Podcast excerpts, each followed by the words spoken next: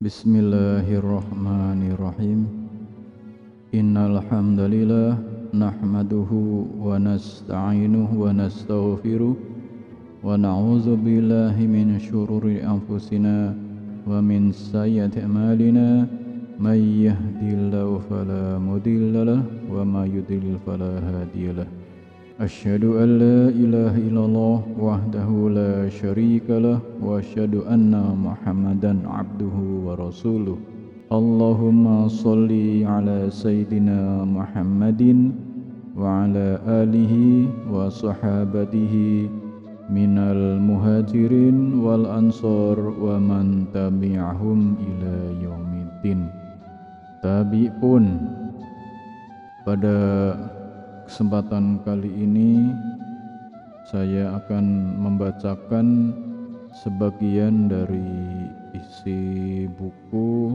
yang berjudul Jalan Dakwah ke Jalan Allah Muatan, Sarana, dan Tujuan Karangan Dr. Taufik Al-Wa'i Buku ini terbitan tahun 2010 ya artinya eh, kita nanti bisa melihat apa yang tertulis di buku ini dan membandingkannya dengan masa sekarang pada kesempatan ini saya membacakan bagian paling awal dan bagian paling akhir dari buku ini. Bagian bab satu ini tentang definisi dakwah, mana Islam, adin dan al dan akidah serta macam-macam dakwah. Ya, untuk kesempatan ini eh, saya di bagian depan hanya membacakan sebagian dari definisi dan ilmu dakwah. Mukadimah tidak ada kalimat yang lebih indah daripada menyeru kepada Allah firman Allah dalam surat Al-Fusilat A'udzubillahi minasyaitonirrajim. Bismillahirrahmanirrahim. Wa man ahsanu qalan mimman da'a ilallah wa amila salihan wa qala innani minal muslimin. Dan siapakah yang lebih baik perkataannya daripada orang yang menyeru kepada Allah mengerjakan kebajikan dan berkata, Sungguh aku termasuk orang-orang muslim, orang yang berserah diri. Surat Al-Fusilat, surat 41 ayat 33. Tidak ada orang yang lebih kuat dibandingkan dengan orang yang membawa risalah Allah untuk dia sampaikan kepada seluruh umat manusia. Maha benar Allah dalam firman-Nya A'udzubillahi minasyaitonirrajim.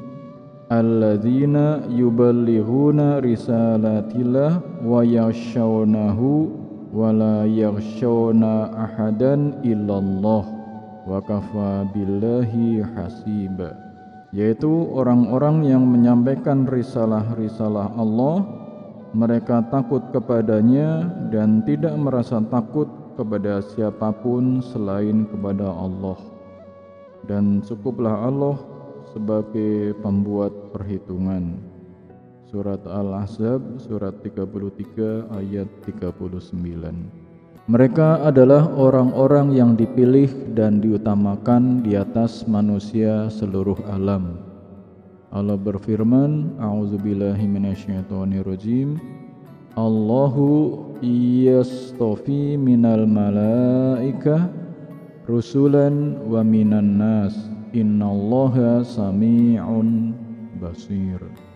Allah memilih para utusannya dari malaikat dan dari manusia. Sesungguhnya Allah maha mendengar, maha melihat. Ini adalah untuk memper kuat ya e, mengapa kita harus menjadi seorang dai ya. Yang pertama tadi bahwa berdakwah adalah kalimat yang sangat indah ya, tidak ada yang lebih indah daripada menyeru kepada Allah. Kemudian orang-orang yang berdakwah adalah orang yang e, sangat kuat ya, yang membawa risalah Allah kepada seluruh umat manusia. Kemudian seorang dai adalah orang-orang yang menjadi pilihan di antara manusia di seluruh alam. Itu sebagian dari uh, mengapa atau keutamaan berdakwah. Kemudian definisi dakwah menurut bahasa dan istilah. Makna dakwah menurut bahasa adalah sebagai berikut. Satu, nida atau panggilan. Seseorang memanggil, ketika ia menyerunya, aku memanggil seseorang, ketika aku bersuara dan memintanya datang. Makna yang kedua, mendorong kepada sesuatu atau mendukungnya. Kemudian makna yang ketiga, mengajak kepada sesuatu yang ingin diadakan atau dihindarkan, benar atau salah. Ajakan kebatilan dicontohkan dalam kisah Nabi Yusuf. Surat ay, surat Yusuf surat 12 ayat 33 Qala rabbi sitnu ahabbu ilayya mimma yad'unani ilaih. Yusuf berkata, "Wahai Tuhanku, penjara lebih aku sukai daripada memenuhi ajakan mereka kepadaku. Maksud ayat tersebut daripada mengikuti ajakan wanita itu dan jatuh ke dalam dosa. Hal ini sebagaimana yang dikatakan oleh Rasulullah Shallallahu Alaihi Wasallam kepada suku Aus dan Khasraj pada saat perang hampir terjadi di antara mereka. Apakah ajakan jahiliyah yang kalian perturutkan sedangkan aku berada di tengah-tengah kalian. Kemudian ajakan yang benar dicontohkan lahu da'watul haq hanya kepada Allah doa yang benar. Dan Allah menyeru manusia ke Darussalam atau surga dan memberikan petunjuk kepada orang-orang yang dia kehendaki ke jalan yang lurus atau jalan Islam. Surat Yunus surat 10 ayat 25. Di dalam surat Rasulullah SAW kepada Heraklius tertulis, Aku mengajakmu dengan ajakan Islam. Artinya mengajak dengan dakwah Islam, yaitu kalimat syahadat dan mengikuti manhaj Allah. Makna yang keempat, upaya melalui perkataan atau perbuatan untuk mem mempengaruhi orang lain agar mengikuti suatu mazhab atau agama. Kemudian makna yang kelima memohon dan meminta. Dalam Misbah Al-Munir, aku berdoa kepada Allah, aku menghadapnya, memohon dan meminta mengharap kebaikan yang ada di sisinya. Itu tadi definisi dakwah menurut bahasa dan istilah. Kemudian eh, tentang pemahaman-pemahaman para dai. Berangkat dari pemahaman yang berbeda-beda, para dai adalah kaum yang menyerukan kepada baiat atau janji setia seruan kebenaran atau kesesatan sebagaimana dikatakan dia seorang dai ketika orang itu mengajak kepada bid'ah, mazhab atau agama. Jadi di sini secara umum bahwa dai itu adalah orang yang mengajak ya baik kepada bid'ah, mazhab atau agama. Kalau selama ini kita mungkin memahami bahwa dai adalah seorang seorang yang mengajak kepada uh, kebaikan. Ya. Jadi orang yang mengajak kepada bid'ah pun yaitu disebut seorang dai kalau menurut tulisan yang ada di sini.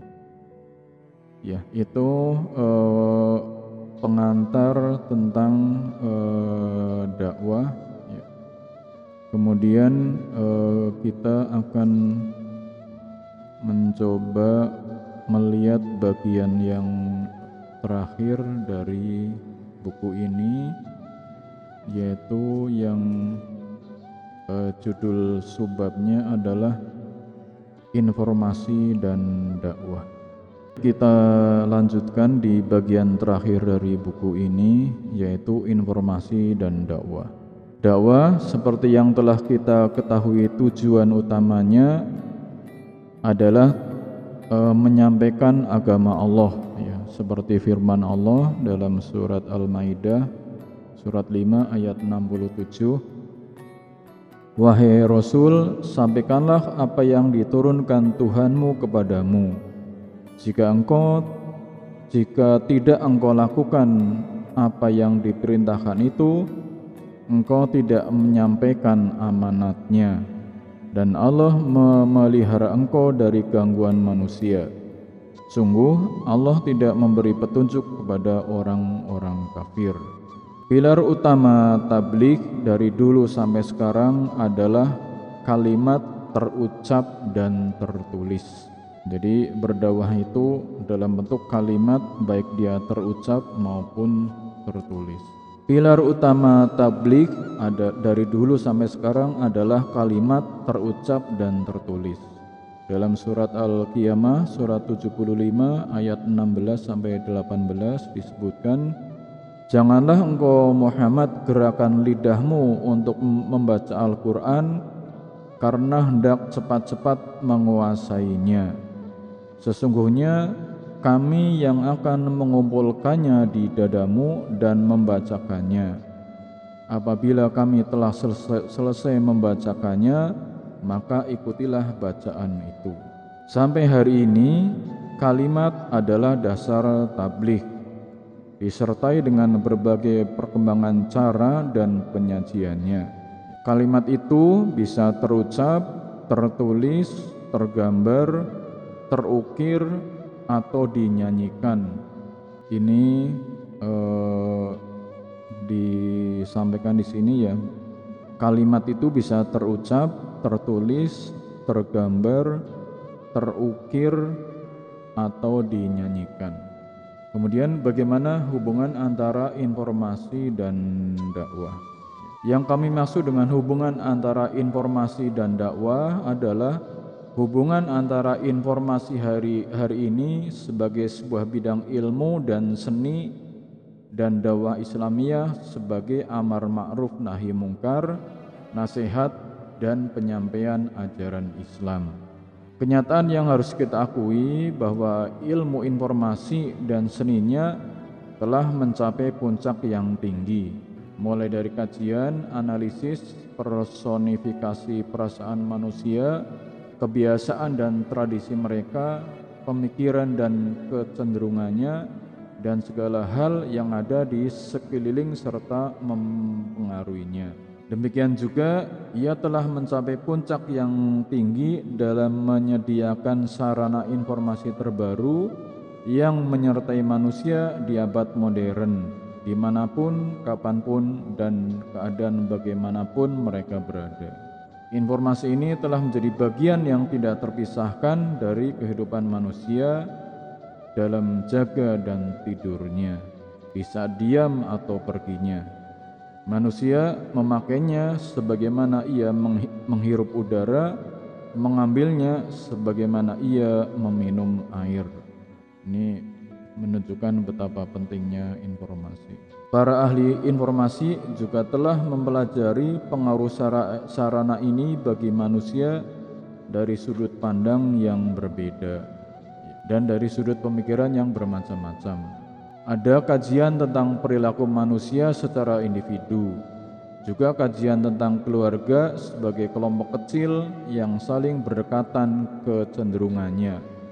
Mendapatkan informasi dari sarana informasi yang berbeda-beda, lalu mempengaruhi sikap masing-masing anggota keluarga itu, baik positif maupun negatif.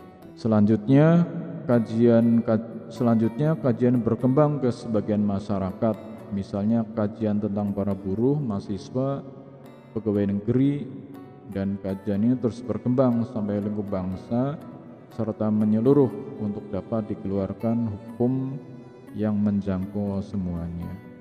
Barangkali yang yang penting kita perhatikan di sini tadi adalah ya sampai hari ini kalimat das kalimat adalah dasar tabligh disertai dengan berbagai per perkembangan cara dan penyajiannya.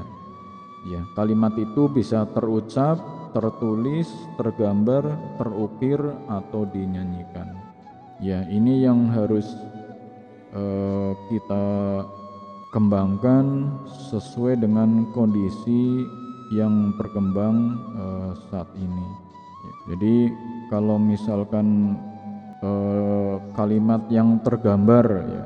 Kalimat yang tergambar ya kalau zaman sekarang berarti uh, kita harus uh, menggunakan Instagram misalkan ya. Ya tergambar atau tertulis sambil mirip ya. Uh, menggunakan Instagram menggunakan uh, Facebook ya.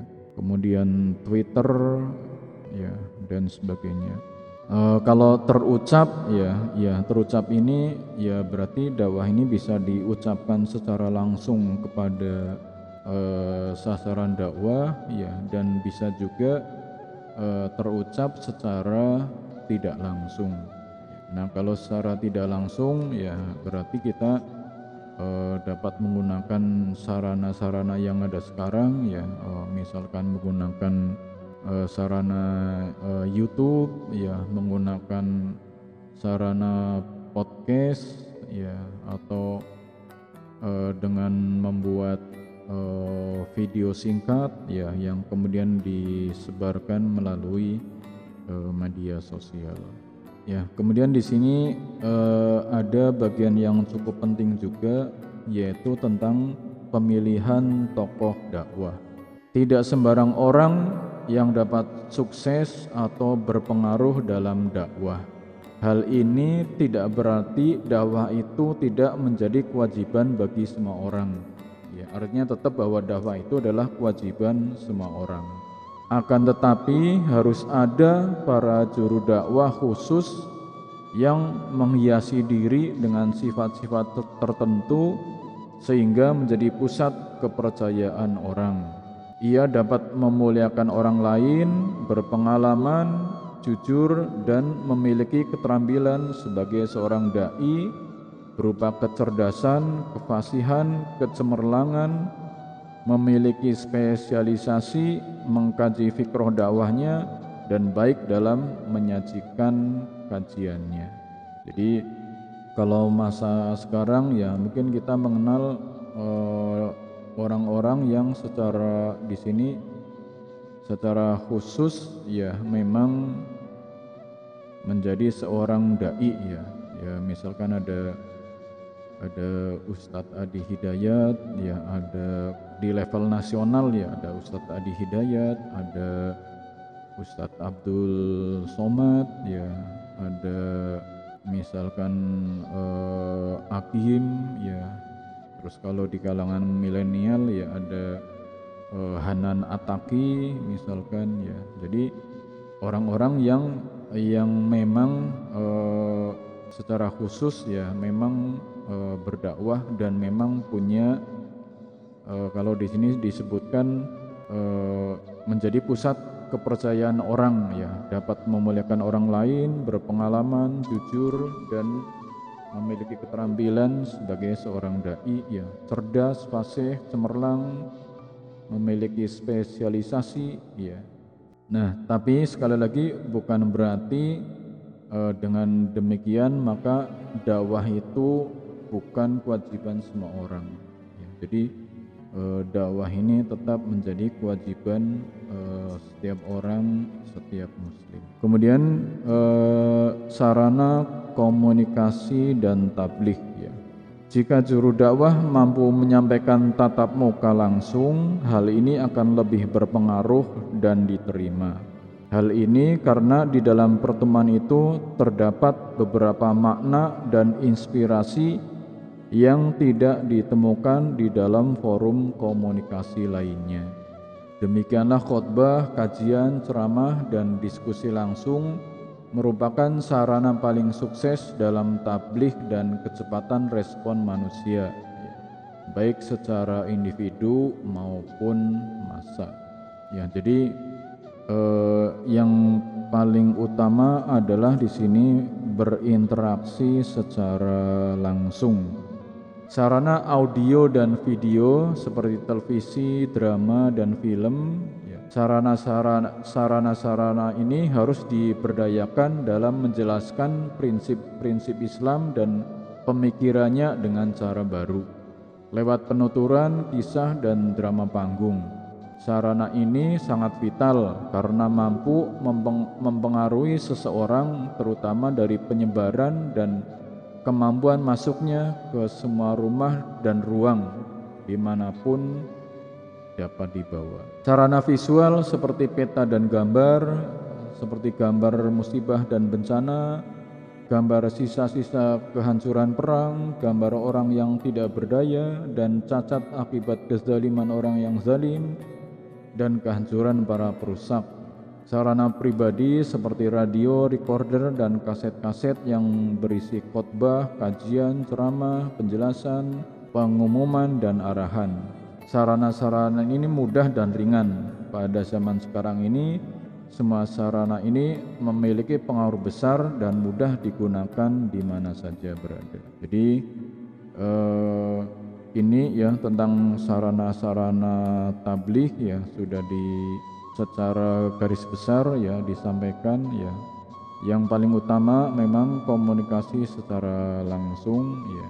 Kemudian eh, sarana-sarana yang pada zaman modern sekarang ini ini penting juga ya. Karena kenapa?